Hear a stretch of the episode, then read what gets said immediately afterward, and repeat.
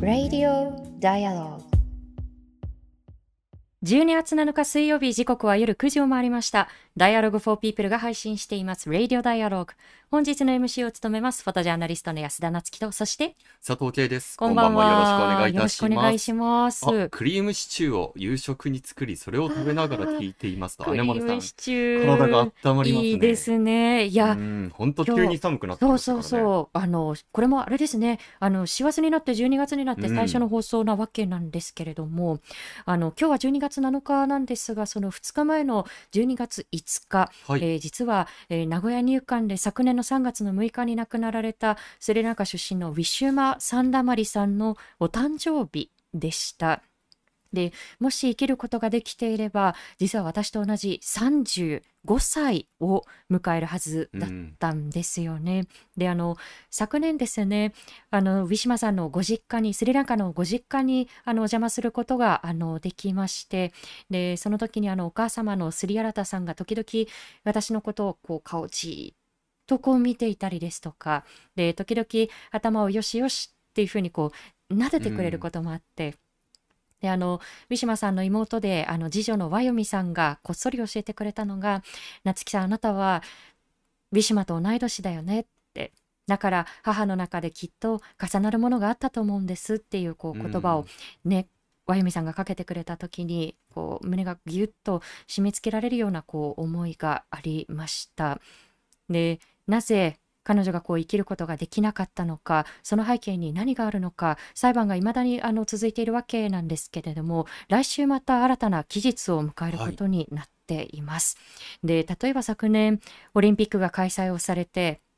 で、まあ、国にとって、かっこ好きで話しますけれども、利益になる外国人はどんどん来てくださいねというふうにこう、大手を広げながら、でも、足元ではこうして入管というこうブラックボックスの中でで外国人の人たちをこうして踏みにじってしまっているその矛盾とどうこれからこう向き合っていくのかということはあのオリンピックの前後に私も何度も発信してきたことでした。はい、で今夜はあのそれにつながるテーマを掘り下げていきたいと思うんですけれどもあの今日皆さんと一緒に考えていきたいテーマがスポーツと人権問題、はい、これあのオリンピックだったりそれから今開催中のワールドカップを通して、えー、皆さんもあのお考えになることがこうたくさんあったんではないかと思うんですが、えー、ゲストは元ラグビー日本代表で神戸神話女子大学の教授でいらっしゃる平尾平尾剛さんをお迎えしていきたいと思います。えー、メッセージは YouTube のチャット欄であったり、えー、Twitter ではハッシュタグ D4P。4は数字のようなので、ハッシュタグ D4P をつけて、えー、皆さんのメッセージをお送りください。えー、この後21時40分頃、頃まで。頃までお付き合いいただければ幸いです。はい、あ、今あのコメントであの、黒源でもやってましたねというふうに、うね、はい、遠藤豆さんからコメントいただいて、はい、ね、先ほどもあのーまあ、ウィシュマさんのこうご家族含めてのあの映像が流れました NHK で、えー、それからのクルド人難民 M さんを支援する会の方、えー、入管問題やウィシュマさんの問題を継続して取り上げてくださり本当にありがとうございますというふうにあのコメントいただいたんですがあの私たちの取材というのはやはり声を届けてくださる方々のこう存在があってこそなので、えー、これからも、え取材発信はこの配信を通してもこの入管問題含めて、え続けていきたいと思っています。さあ、あの、まずは今日、えー、ニュースの中からの気になったものを2つ今日はピックアップをしていきたいと思います。はい、えー、1つ目のニュース、えー、木村花さんの母である木村京子さん、フジテレビと制作会社を提訴というニュースです。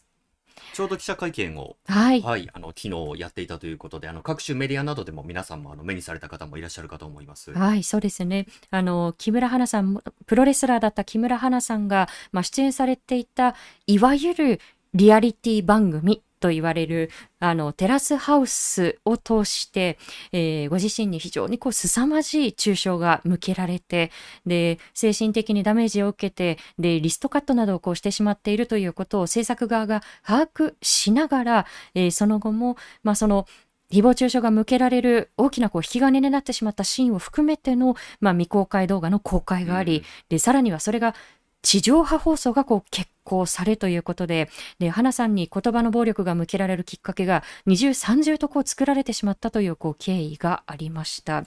で、あの、この背景に、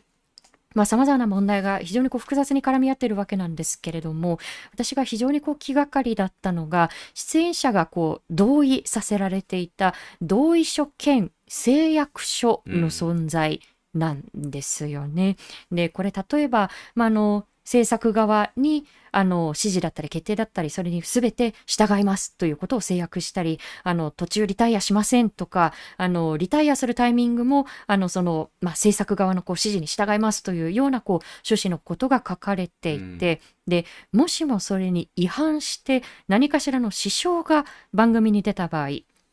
あの、この同意書権威誓約書にはこういったことが書かれています。抜粋読ませてもらいます。えー、私は、私はというのが制約する側の、まあ、その出演者ですね。私は記者欄に対し、放送及び配信が中止となった話数に、1話あたりの平均制作費を乗じた額を記者らの損害の最低額とみなし、これを無条件で賠償するとともに、これに加えて記者らが被った、被ったその他の損害のすべてを賠償しますということで、で、これ非常に強い拘束と、えー、そして力関係になっていくと思うんですよね。うん、で、一人一人のこう出演者対制作会社、あるいはそのテレビ局というのはものすごくただでさえ力関係がある中で、はい、で、出演者のこう自由意志を奪ったりですとか、あの、これにこう、あの、指示に従わなかったら、あ、こんなにこう、賠償を支払わなければいけないんだということでこう縛っていくということ自体が、まあ、私は人権侵害なのではないかというふうに思っています。で、昨日ですね、この提訴にあたって木村京子さん、そして代理人の弁護士さんたちが、えー、記者会見を開きましたので、えー、木村京子さんがどんなことを伝えたかったのか、その音声を皆さんにここでお聞きいただきたいと思います。木村花の母、木村京子です。えー、リメンバー花の代表を今やらせていただいてます。えー、以前からずっと言わせていただいている通り、本当に裁判は避けたかったというのが、すごく思思いはあったんですけども、もうやむを得ず、致し方なく提訴することになりました。この2年半以上、花が亡くなってから2年半以上、富士、そしてイースト、一度も私は真摯な対応をしてもらうことができませんでした。こういう夢を持った若い人たちが、そのやりがいを、夢を搾取されるようなことがこれ以上起きてほしくないと思うので、はい。この提訴に踏み切ることを決めました。作る側の責任として、視聴者が求めることだから何でも作っていいというわけではないと思うんですね。本当に影響力があるものなので、マイナスな方向でそういう誹謗中傷を誘発するような番組を作ることもできますし、そうではなくて本当に本当に苦しんでる人が救われるような番組だってきっと作ることができると思うんですけども、それは本当に作る人のモラルと心と、まあその会社の上層部の人とかも含めて、あの、出演者を使い捨てのような形で人として扱ってないなというのを私すごく感じたので、本当に自分の家族や大事な人が出演してると思ったら同じことはできないと思うんですよね。なので改めて本当に人として出演者を見て人として扱っていただきたいなと思ってます。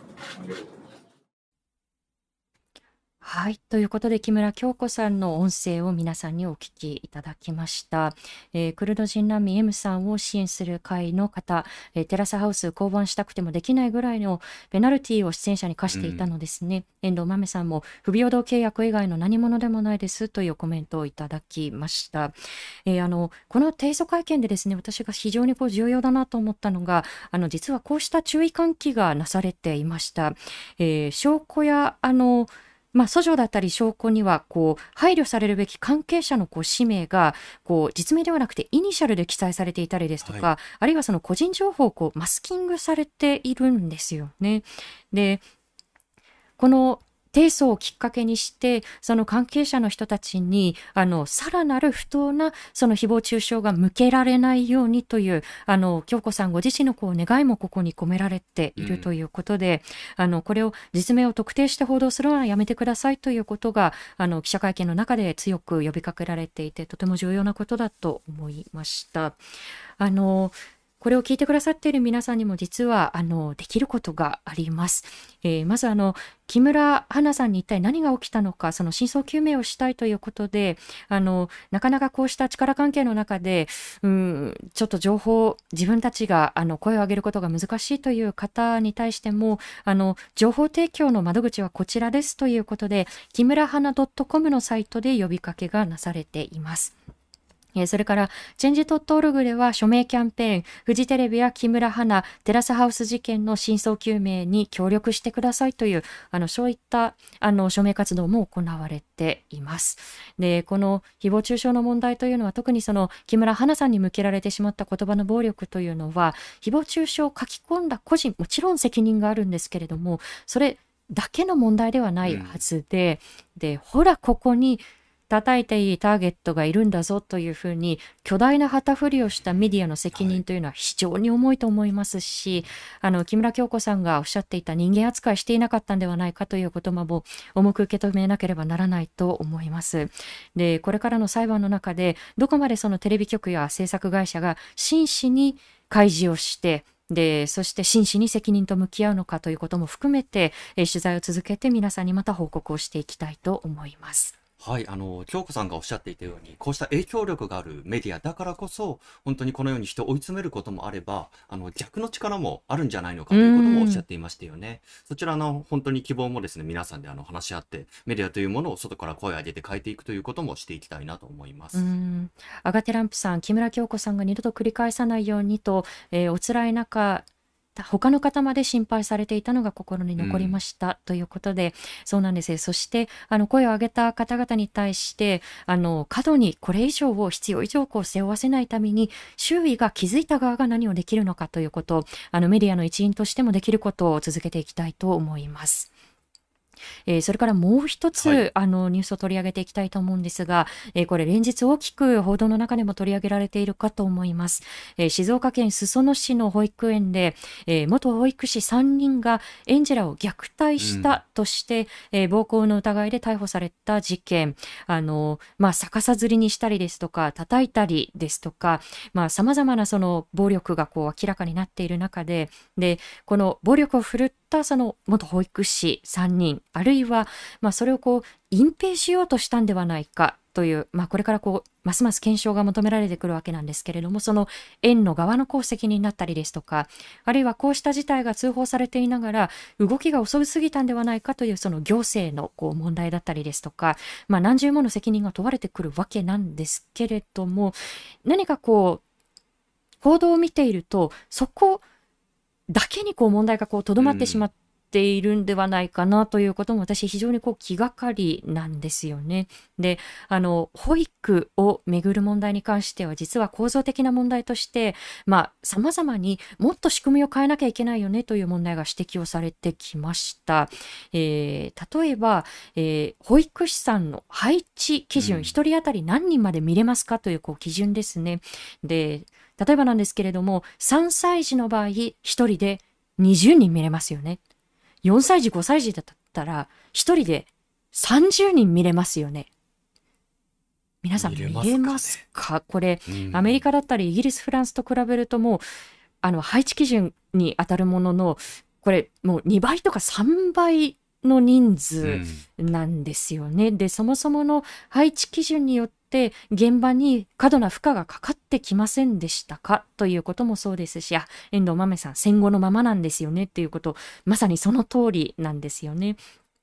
えーそしてから、そして、大花藩さんからも、えー保育園の労働問題が、労働環境が気になりますということで、えーそうなんです。えー待遇の問題だったりですとか、あの、それによって、こう、保育士さんが集まらないという問題が、時に、あの、虐待だったり、様々な事件だけではなくって、その、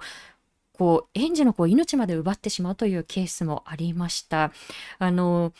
2016年の3月11日に当時1歳2ヶ月だった甲斐健人くんが東京都内の認可外保育所これあの企業内保育所ですね。で亡くなったという問題、あの私自身もあのえー、健人くんのご両親にもお話を聞かせていただいたことがありました。で、東京都の検証委員会の報告書によると、あの、当時の所長さん含めて、保育経験が非常にこう短い職員さんたちばかりで、でも何か問題が起きた時に、その保育所のこう運営会社側にじゃあ相談できる体制があったかといえば十分にそれがなかったということも分かってきています。で、あの、保育士さんたちの待遇が改善されないと、そこに人が集まらないし、ベテランの方もこう集まってこないしという問題があると思うんですが、やはりその保育業界に営利企業はどんどんどんどん参入していく構造があることで、まあ、あの、利益を出そうとするためには人件費削りますよね。で、それによってベテランの保育士さんたちが集まらない、そもそも人が集まらないという、まあ、悪循環のようなものが、あの、生まれてしまっているということが指摘されてきました。で、あの、健人君のお母さんもですね、はいあの、保育士さんたちが守られなければ、子供たちの命を守ることができないよねうん。ということは繰り返し繰り返しおっしゃっていたことなので、あの、今回のケース、もちろん保育園側、行政側、現場に、で、虐待をしてしまった保育士さんたちにも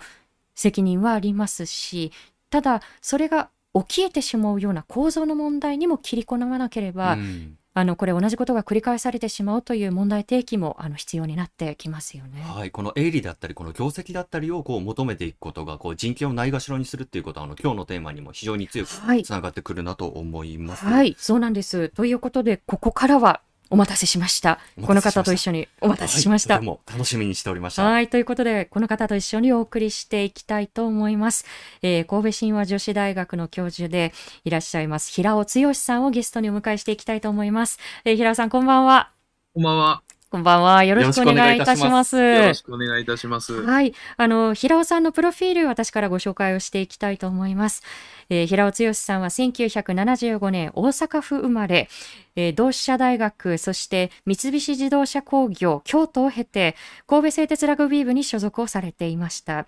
1999年、第4回ラグビーワールドカップ日本代表に選ばれて、2007年に現役を引退。現在は神戸神話女子大学の教授を務めていらっしゃいます。ということで、あの、かねてからの、平尾さんご自身は、あの、このスポーツ、そして人権問題、積極的にあの、発信をされてきたと思うんですけれど、えー特にそれが、あの、可視化されて、まあ、かろうじて報道されているのが、このカタールで開催中のサッカーワールドカップかと思うんですね。で、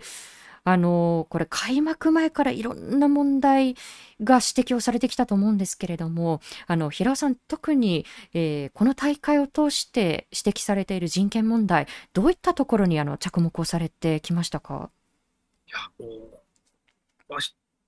イギリスのガーディアンが言ったと思うんですけども、あのはいスタジアム建設に関わった労働者が少なく見積もってもまあ6500人が亡くなっていると。はい、スタジアム建設などにあの関わった外国人労働者の方々ですよね。開催が決まった後にということですよね。うん、それが明らかになったっていうことと、あとは、まあ、カタールという国がですね、同性愛が違法でうあるん、ということ。で、それからもう一つは女性の人権侵害ですね。あの、これも新聞記事で、えー読んだ限りなんですけれども、えー結婚、就職、それから旅行に関しても男性の後見人が必要であると。うん、もうそういうちょっとこう、信じられないような人権問題が明らかになってきてて、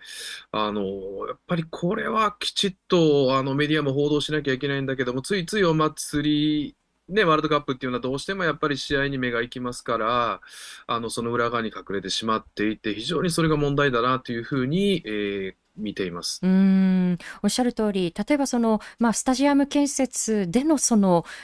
過酷な労働環境が指摘をされているという意味では、ワールドカップ関係者は当事者なわけですし、まあ、大会によって人権問題が今おっしゃったようにこう覆い隠されてしまうというこうあの側面がある中で、あの例えばそのイングランドのこう代表チームが、まあ、片膝をついて抗議の意思を示したりですとか、あのまたその、まあ、ドイツのこう、まあ、チームの、まあ、キャプテンですね、が多様性を象徴するそのレインボーカラーの腕章をつけようとしたということもありました。ただ、あの、それに対して、あの、着用が、まあ、FIFA 側にはこう、認められなかったということで、まあ、これに対してドイツの代表チームが日本戦の前に、まあ、手を口で覆うような、あの、抗議の姿勢をこう、示したということで、まあ、いろんなチームが、あの、それぞれの形で、その人権問題に対して意思を表しているなということを、私も報道を通して見ていたんですけれど、こうした動きに対しては、平尾さん、どんなふうに見ていらっしゃいますか？あの、極めてっとうだなというふうに思います。あの、アスリートアクティビズムといってですね、まあ、過去で言えば、えーメキシコオリンピックの時の陸上選手ですね、黒人の選手が、あの、黒い手袋をして、それをこう突き上げたりとか、まあ、当然それに対する仕打ちはひどかったんですけど、やっぱりアスリートっていうのは、その時々のそのえ問題に対して、あの、何かしらアクションを起こしてきた歴史がある。で、その系譜というかですね、その流れで、あの、今回のカタールにおける人権問題についてもですね、きちっと意思表示しているという点では、もう極めて本当に、えー、真っ当なあことだと思います。うん。あの、今、コメントもいただいています。アガテランプさんからスポースポーツウォッシング怖いというこうコメントをいただいているんですけれども、このスポーツウォッシング、スポーツウォッシュという言葉、もしかするとあの耳慣れない方もいらっしゃるんではないかと思うので、改めてあのどういった言葉なのかということも伺えますか？はい。あの、まあ、スポーツのメガイベント等ですね。それで、あの、まあ、時の権力者というか、政権というか、まあ、運営側が都合の悪い事実を隠してしまうという、まあ、スポーツで都合、あの、自分たちに都合の悪い、えー、現実であるとか事実をまあ洗い流すっていうことで、えー、これはジュールズ・ボイコフというですねアメリカの政治学者があの言っているあの言葉なんですけれどもこれって本当に先の東京オリンピックに関してもですね、うん、この補助線を引けば非常にこう、なんていうのかな、あの、現実に起きていることが理解できると思うんですね。だから、うんあの、何、スポーツってどうしても健やかであるとか、爽やかであるとか、そういうイメージがあるから、それこそ本当に洗浄力が強いと言いますか。そうですね。強烈な洗浄力を持ち得ますよね、時には。うんだからこそね、やっぱりスポーツの当事者として、それを自覚した上で、あの、今回のように意思表示するっていうことは非常に大事なことだなというふうに僕は考えています。うん、あ、ケビン M、えー、1413、ボイコフ氏も元はアスリートというね、あの、コメントをいただいていますけれども、あの、そうした立場から声が上がるということは非常にこう重要だと思うんですけれども、一方で、一方ででございます。あの、これ私もええと思ったんですけれど、えー、カタールの人権問題に対するその抗議の動き広がってますよっていうことに対して、日本サッカー協会の田島幸三会長、今サッカー以外のことでいろいろ話題にすることは好ましくない。という見解を述べて、なんかあの、そろそろ日本からもこう声が何か上がるのかなというふうに思ったら、まさかの真逆かい！というふうにこう、私もこう、おっと思ってしまったんですけれど、平尾さん、この発言自体、どんなふうに捉えていらっしゃいましたか？いやもうこれ、血圧上がりましたね。血圧上がりましたね。いや、間違いない。はい。発言したのはいいけど、逆かっていわゆるこう、え、こっちかよ。死にかかってるやないかっていう。うん、洗浄、洗浄力をもう高めに高めてますよね、本当に。そうなんですよね。なんか、あの、一方で、あの、なんていうのかな、その、社会っていうか世界で起きていることが見えていないわけではないと思うんですけど、けれども、その分かっていることに対して、いやいや、今はその試合に集中しろ、つまり臭いものには蓋蓋をしろという感覚そのものがちょっとこれは、いや、きついなっていうふうには思ってってで、ちょうどこの話をヨーロッパのサッカーチームで指導者をしているね、長らく指導者をしている方にお話聞くと、ええ。こちらでいわゆるそういう発言したらこれ失脚ですよと。やっぱりそういう感覚を持ち得てる、あの、ヨーロッパでは、のサッカー界ではと。はい。そういう意味でも日本、まあ、サッカー界、まあ、これスポーツ界に広げてもいいかなっていうふうに思うんですけど、うんその更新性というか、まだまだ成熟していない、あの、スポーツだけやってればいい、その試合のピッチの中で結果を残せばいいという考え方が、まだまだ根強いっていうところに、ちょっと本当に血圧上がって、あとはもうばっかりしてしまったっていうのが正直な印象です。本当ですね。私もバーンと自分のこう血圧があの一気に上昇していくのをこう自分でもこう感じていたんですけれど、まあ先ほどもそのお話しした通り、この大会のためのスタジアム建設の過程で様々なこう人権侵害が指摘をされたり、あるいはその大会でわーって盛り上がることによって、こう人権侵害が覆い隠されてしまうこうウォッシュがあったりという意味では、こう、人事のようにこう語れる問題ではないわけですよ。なんか人事のように語ることこそ好ましくないなというふうに思うんですけれど、なんかこう、切り離せるよねみたいなこうスタンスがさも真っ当であるかのようにこうまかり通ってしまっているというのはちょっとやっぱりあの見ているこちら側としては危機感を覚えてしまうところもあるんですけれどそのあたりはいかがですか？いや、本当そうですね。だから田島さんの発言の後、これはちょっと、あの、まあ、騒動と言いますかね。あの、それに対する批判っていうのが起こるんだろうなと思ったら、ほとんど起こっていない。っうーんていうことが非常に二重に、あの、なんていうのかな、そのがっかりすると言いますか。で、関係者の中にやっぱり、あの、スポーツっていうのは社会から切り離されたところで行われているような、これもちろん潜在的な意識っていうのがあるのかなっていうふうにいうふうに思うのは、日本っていうのは、まあ、幼い頃からそのスポーツに秀でていると、試合で結果を残す、つまり勝つために行うと。うん。試合、あの、そのスポーツだけに集中しろというような指導を長らく生きてきて、で、それで生き残ってきた人がやがて代表になっていき、で、かつ引退して、えー所属団体、あー、競技団体に入ったりしてるわけですから、非常に何かこう、社会、当然スポーツだって人間が、えーやる以上、社会の中で行われていることなんですけども、そこで何かこう、切り離されたところにいて、外のことは外、いや、わ我々はサッカー、例えばラグビー、えー野球、自分がやっている競技に集中すればいいんだという何かしらのこう刷り込みみたいなのがうん。あるなっていうふうには思うので、何なかなか当事者意識を持つというところ、つまりまあ、社会性ですよね。やっぱり社会性っていう部分では、まだまだ、あの、劣ると言いますか、うあの、ん部分が大きいなというふうには思います。そうですね。まあそのスポーツにこう政治を持ち込むなっていうのがこうさもこう正当であるかのようなこう言葉として響いてしまうのはそういうこうあのまあ温床みたいなものがあるからなのかなというふうに思うんですけれどでもなんかその例えばその去年のこうオリンピックなんかこう振り返った時にいやこれだけコロナ禍でやるんですかっていうこうた声がたくさんある中でいやでもアスリートのためだからアスリートのこうフェアプレーのためだからということが何度も掲げられ、もちろんこうスポーツ選手にもこういろんなこうあの思いがあったと思うんですけれども、でもなんかフェアプレーのためだからっていうふうにこう掲げている側が、実はすっごいアンフェアなことをやってたっていうことが、もう次々と明らかになってるわけですよね。こう、まあ、あの、贈収賄の問題だったりですとか、あるいはその、まあ、準備大会をこう巡ってのその談合の問題だったり、めちゃくちゃアンフェアのこう温床になってるじゃないっていうことがこう、もう次々明るみになっている中ですけれど、このオリンピックそのものをこう巡る問題については平尾さんどういうふうにご覧になってますか？いや、もう、金儲けの手段になり下がったんだなっていうふうに、あの、思っています。うあの、ん。でもワールドカップにしても、サッカーのワールドカップにしてもそうですよね。結局、オイルマネーを当てにして、あの、中東のカタールという国でやったわけですから、で、それに対して、やっぱり当事者であるはずのアスリート、元アスリート、関係者が、もっとやっぱりそこをきちっと見つめないとういんけない。で、当然、こういう話をするとですね、あの、オリンピックに関して言えば、じゃあマイナースポーツが生き残れないって、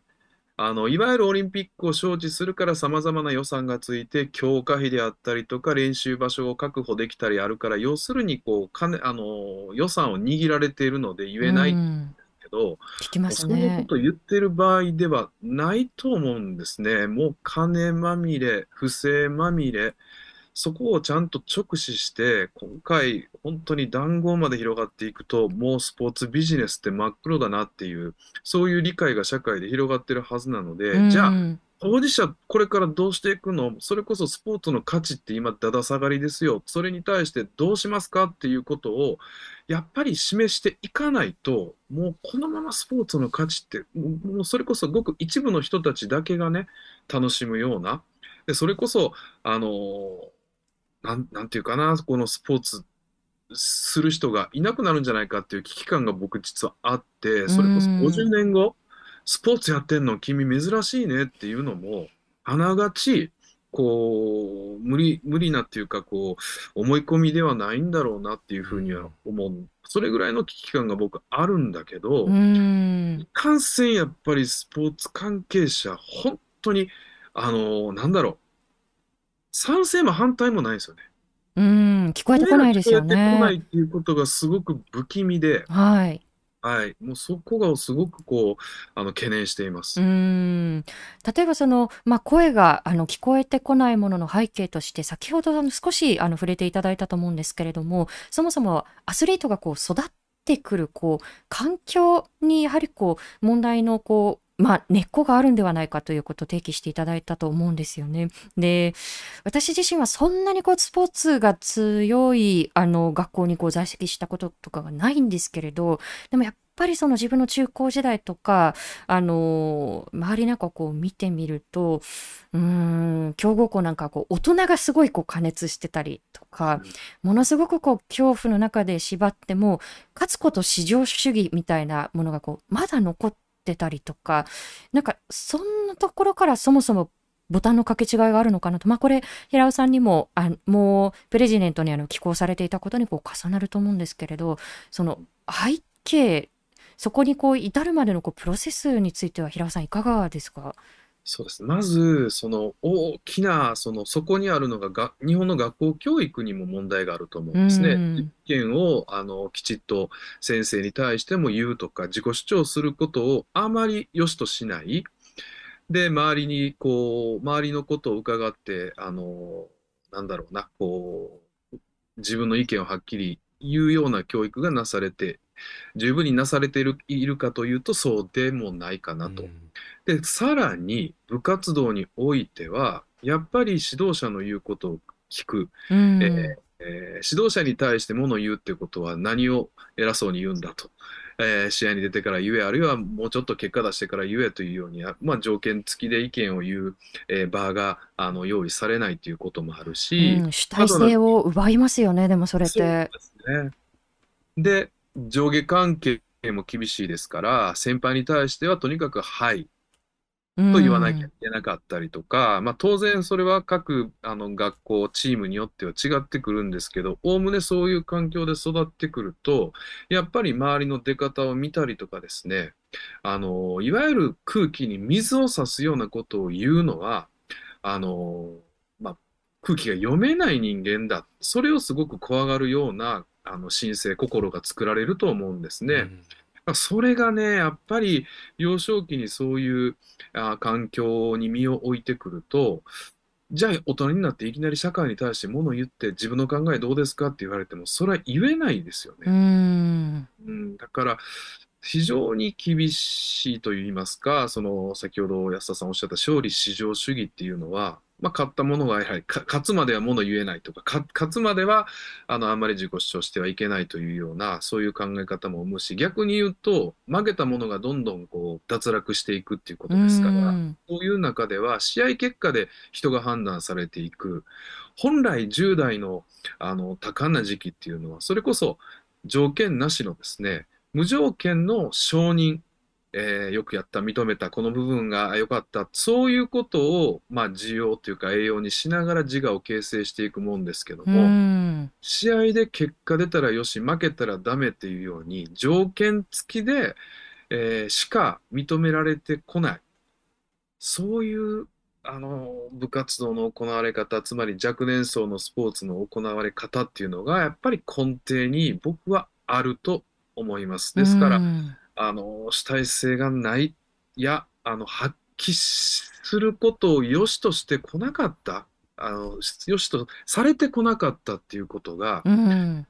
あると思います。うん。あの、今、あの、たくさんコメントもいただいています。ケイコ H さん、えーアスリートが発信できないのは、日本の組織的な上への忖度、干されると、えーメディアや教育界に共通する問題が大きいと思いますというコメントもいただきました。えーそれから、チャン・スギさん、えーオリンピック、あの、5ではなくて、汚いオリンピックで、オリンピックという、あの、コメントもいただいて、本当にこう、そういう、こう、あの面というのがこう浮き彫りになりつつあるなというふうにこう私自身もこう思ったりしています。で、あの最近ですね、あの私がおというふうにあのちょっとあの注目をしているこう取り組みとして、あの元バレーボールのあの日本代表であった益子直美さんがですね、あの、怒るの禁止バレーボール大会というのをこう、あの、開催されていて、まあ、あの、同じ業界の中からもあの、賛同の声なんかもこう集まっていて、やっぱりこう自分自身がこう、あの、恐怖で支配をされていたようなこう、過去だったり、そうした指導に対してこう、脳が言えなかったことをこう、こういうところからこう、改善していこうという、あの、動きで、あの、とても重要だなと思うんですが、やっぱりこう、何でしょうね、こう、今のお話にも通じるんですけれど、うん、こう、やはりこう、人間形成のこう、過程の中でとても大切な時期っていうのは、こう、失敗するなっていうふうにこう、もう、威圧して支配するんではなくて、もう、安心して失敗していいんだよって。で、安心していろんなところに視野も広げていいんだよっていう、こう、環境を提示していくのが、こう、うん、指導者だったりとか教育者のこう役割なのかなというふうに思うんですけれど、なかなかそれがこう、まだまだこう根付いてこないのかなって思うんですが、そのあたりはいかがですか、平尾さん？いや、もう本当そうですね。おっしゃる通りで、やっぱミスって当たり前だけど、ミスするなってどうなったらそれだけ萎縮してミスするんですよね。で、スポーツなんかミスの試合みたいなもんだから、やっぱうんり逆に言って、周りに立つ大人、指導者とか、もちろん見に来た親も惜しかったなとかですね、あるいはミスでもミスしようと思ってやってないわけだかうら、ん。意図したミスなのか、ぼーっとしててやってきたミスなのかの違いぐらいはちゃんと指導者分かって、あの、なんていうのかな、励ましたりしなきゃいけないんですけど、ただなぜ広がらないのかっていうのは、いろいろげあの原因があると思うんですね、こういう。一つはね、時間がかかるんですね。あで、楽なんですよ。せ、あの、精神的にも肉体的にも追い込む、ごちゃごちゃ考えずに、とにかく例えばグラウンド100周走れって言って100周走ったら残念ながら100周走るだけの体力ついてしまうしあ。、うん。精神的に追い込んで、とにかくこう、あの、追い込んで追い込んで、ごちゃごちゃ言うな、やれってやった時に人間ってやっぱりもう、あの、限界まで追い込まれると最後にこう、火事場のばかり力じゃないですけど、うわっと出てくるんですよ。だから、そういう威圧的な、暴力的な、いわゆる追い込む指導って短期的には効果があるんですうね。短ん。期的に効果っていうのは競技力が上がる。うん。で、中学、高校だと、それこそ目の前の大会、この1年、あと数ヶ月後の大会で結果出さなきゃいけないってなった時に、一人一人の成長を待って、ミスに付き合い、えーじっくりと人間的な成長を待ってたら勝てない。いや、それよりもとにかく、あの、追い込んで短期的に競技力をあの高めなきゃいけないっていうところでは、やっぱりそこで行われてしまうっていうのがあると思いまう。ん。あの、そういうものをこう、がなかなかこう変わっていかない一因として、まあ、あの、非常にこう、あの、凝りかまったまった、あの、構造の問題もあると思うんですけれど、なんかそれを、例えば、美談にしてしまうような、こう、メディアの責任も大きいのかなと思うんですよね。なんかその、鬼、コーチが、こう、こんなに怒鳴って、こんなにこう、100周走ってこいとか言ってる。で、それに耐えている、例えば、あの、高校球児ら、みたいなものを、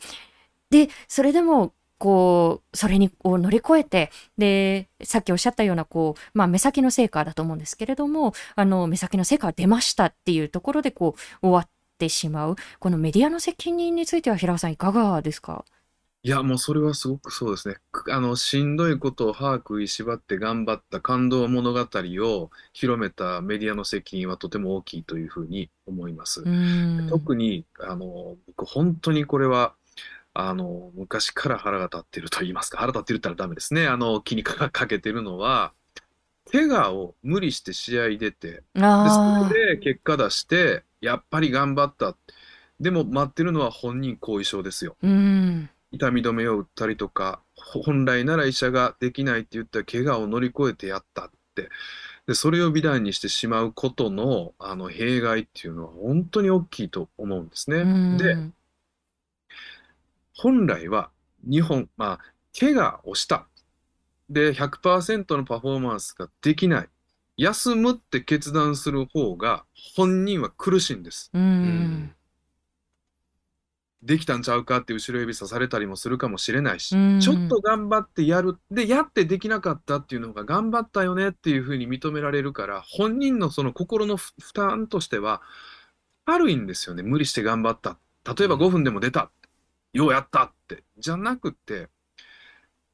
ちっと自分の怪我、ここ、これでは100%のパフォーマンスができないから、控えの選手に譲るっていう行為って非常に大人なんですけど、うんそこに僕はスポットライト当ててほしい。どういう思いで自ら身を引いたかっていう、その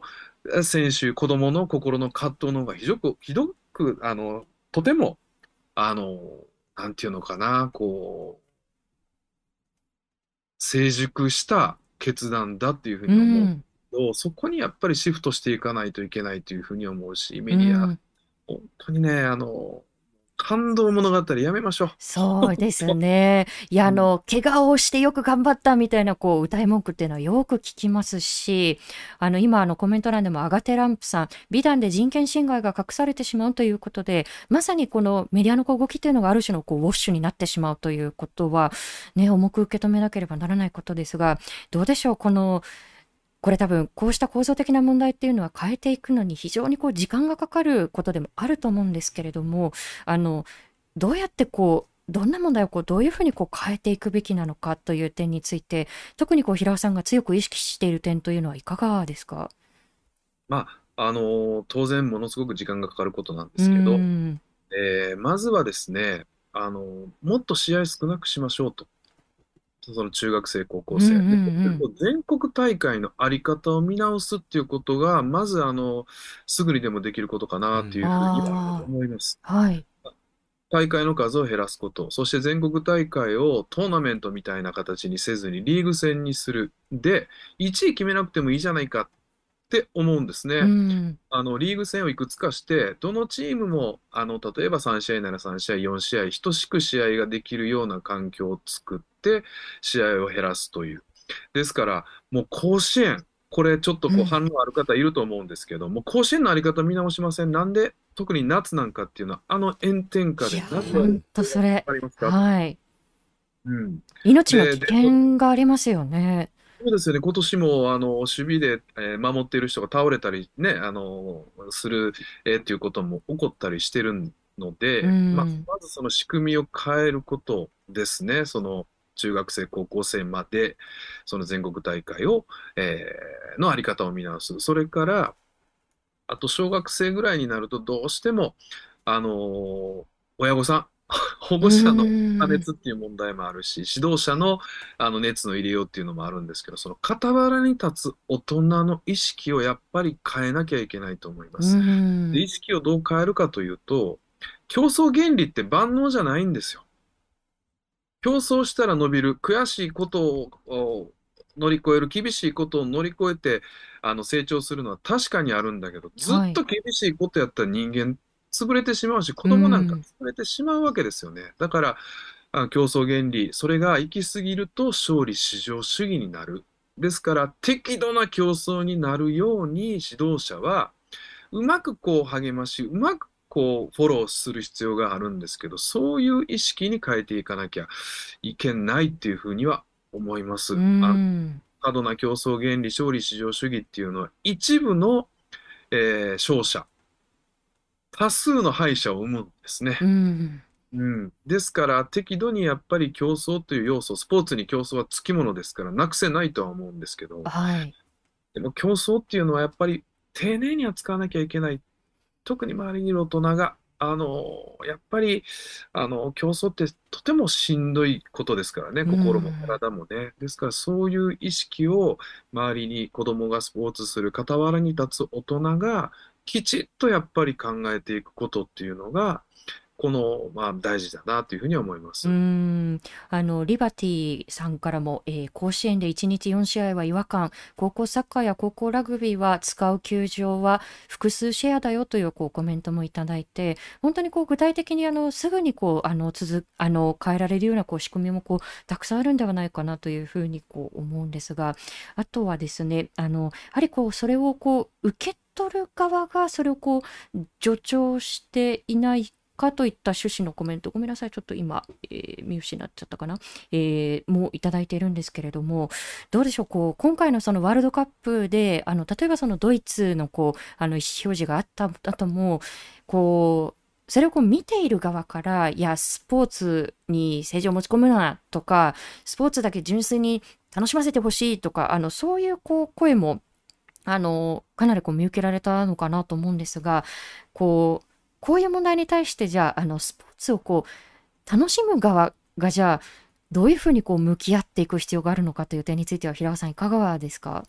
いや、あの、両輪で、あの、両方考えることできませんか？別にその人権問題だけ言って、じゃあサッカーワールドカップ見るなって言ってるわけじゃないんですよね。スポ楽しんだらいいけれども、その背景にあるそういう人権問題についても考える。そういう、いわゆる、まあ、あの、まあ、葛藤まではいかないけれども、二つの見方で楽しむっていうのが僕、健全だというふうに思うんですね。で、えー例えばドイツの選手であったり、イングランドの選手であったりですね、そういうこうメッセージもやっぱちゃんと見るが受け取りましょう。試合結果とか試合内容だけじゃなくてって、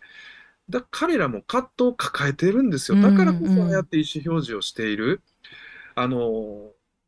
障障害というか目標にしてきたワールドカップには出たい。けれどもそのワールドカップの舞台にはこうちょっとこう著しい人権問題が起こっている。そういう葛藤があるからこそ、いても立ってもいられずにああやってメッセージを発してるわけですから、うんそれに対して見る側もちゃんと受け取りましょう。いやいや、そんなことは好ましくないとか、あの、今はお祭りなんだからっていうのは、これ子供の論理ですよね。うん両方、試合も楽しんだらいいと思います。一生懸命やっぱりその4年に一度かけてきた選手のパフォーマンスに酔いしれるっていうのがスポーツの魅力だし、でもその裏側で起きていることに関してもきちっと目を向ける。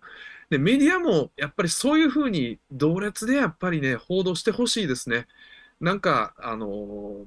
申し訳程度にちょっとこんなこともあります。でも、やっぱり試合って持っていってるように僕はこの大会見受けられるので、やっうんぱり、あの、両方、えスポーツという、こう、あの、文、文化を通してですね、あの、見るべき、考えるべき2つの視点が、あの、今回のワールドカップで、あの、きちっとなんていうのかな、あの、あの、現れてると思うので、そこをやっぱり見なきゃいけないな。楽しむってそういうことだなっていうふうに思います。あの今、アネモネさんからは、影の部分も見て知ることは大切だよなというこうコメントもいただきましたし、えーそれからあのおにぎりさんから、えーワールドカップで試合後にお互いを称える姿は健全で平和だと感じますということで、そうなんですよね。あのこれ最後にあの平さんに伺いたいんですけれども、特に例えばそのサッカーなんかを見ていると、ラグビーってまたユニオンなので、その性質が違うところもあると思うんですけれど、サッカーなんか特にその、時にはそのナショナリズムだったりですとか、あるいはその、まあ、民族至上主義みたいなものにこう、結びついてしまって、それによってこう、あの、分断やこう衝突が起きてしまったということも過去にあったと思うんですよね。で、一方で、例えばその大会の運営の仕方で、大会側がどのようなメッセージを発するのかということによっては、あの、人と人とこうつなげる、とてもこう、大切な場にもこうなり得るのかなというふうに思うんですが、あの、ご自身もこうスポーツにこう携わられてこられて、その、こう、スポーツのこう、まあ、成し得るこう役割だったりですとか、あのそういったところはあの最後に伺ってもいいですか？ですね。いや、もう本当今安田さんがおっしゃったように、やっぱつながりを作ることだと思いますね。あの、当然、例えば、あの、他国と試合をすると、全然その文化とか習慣とか違う言葉も話す言葉も違う国同士だけれども、試合をするっていうことで、あの、一緒の時間、同じ空間を、あの、過ごすことができるっていうことも一つなんですけど、もっと言うと、まあ、あの集団競技にこれは限るかもしれませんが、まあ、サッカー、ラグビーなんかでいうと、パスをこうつなぎますよね。であれってもう例えば5人でパスをつなぐんだったらうまくつながった時って5人それぞれもう5人で1つの体みたいな、あの全員でこうあれ？僕らくっついあの同じ生命体だったっけ？みたいなつながりを感じる瞬間っていうのもあるんですよね。多分見てる人が、なんであんな目ついてない、目ついてないじゃないわ、見えてないところにあのパスがつながるんやろうっていう時っていうのは、やってる選手の中では、自分と他者の境界がもう解けてるんですよ。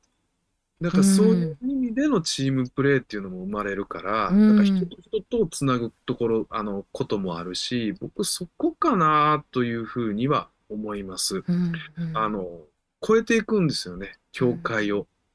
ただ、あの、おっしゃるように、あまりにもナショナリズムとかですね、そういう個人主義っていうものが立ちすぎると、当然そういう、あの、問題が起きてくるんですけど、でもそれをあえて乗り越えていくような制度設計がなされているのがスポーツだ、特に集団競技だっていうふうに思うので、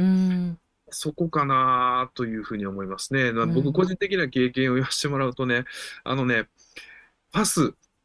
あの、を受けるときに、お互い本当にこう、このタイミングだって思った瞬間のパスって、はい。軽く感じるんですよ。へなんか温かさも感じるし、軽く感じるっていうことはボールをキャッチすると次のプレーにすぐ移動しやすい。でも逆に、まあ、パス放る人が、もう自分いらんからお前入ってこう、いわゆる思いやりのないパス、愛情のないパスを放ったら重たいんですよね。今いらんわって思ってるからかもしれへんけど、タイミング今ちゃうねんって思ってるからかもしれないけれども、なんかだからそういうパスをつなぐっていう行為に関しては、なんかやっぱりね、その言葉を返さずにボールを返すことによって身体的なコミュニケーションっていうのがものすごく行われていると思うから、それが、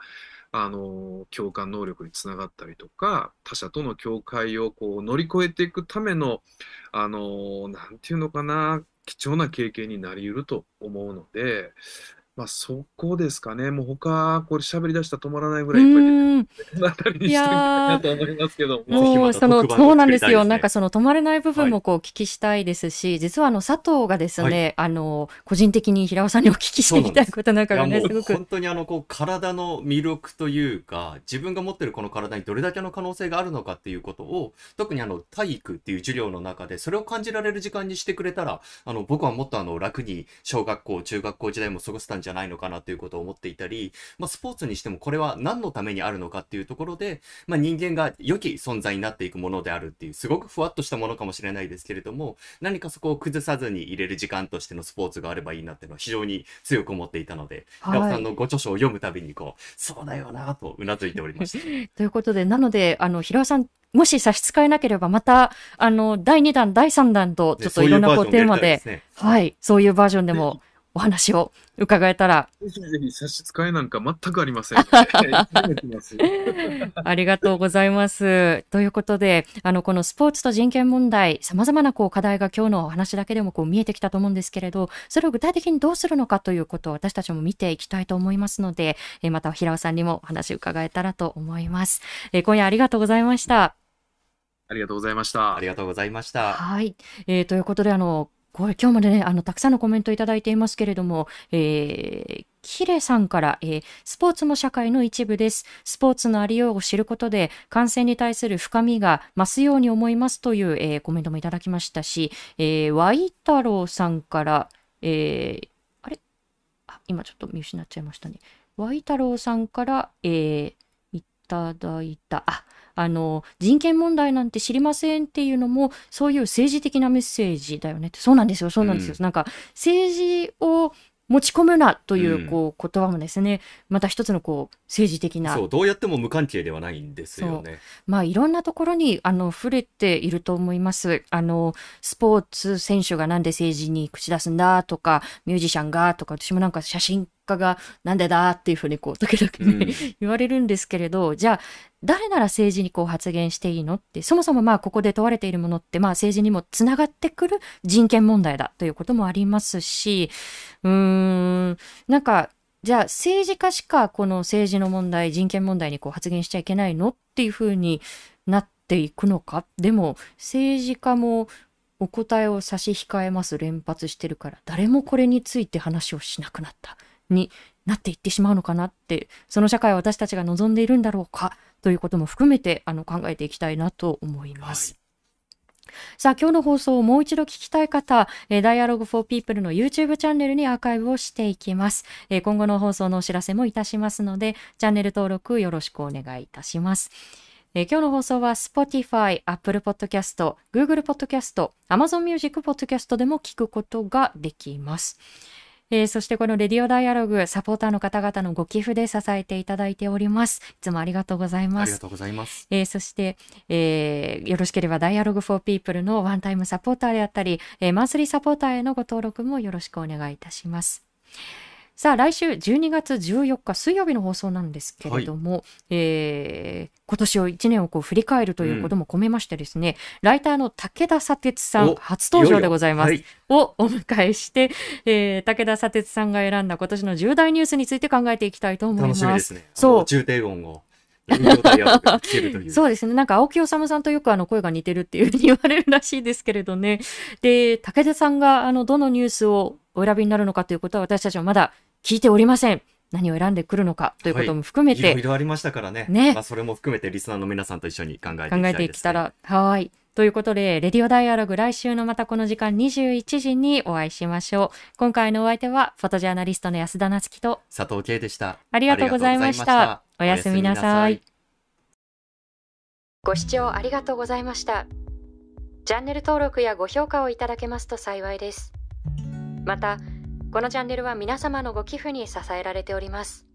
ご支援、ご協力、よろしくお願いいたします。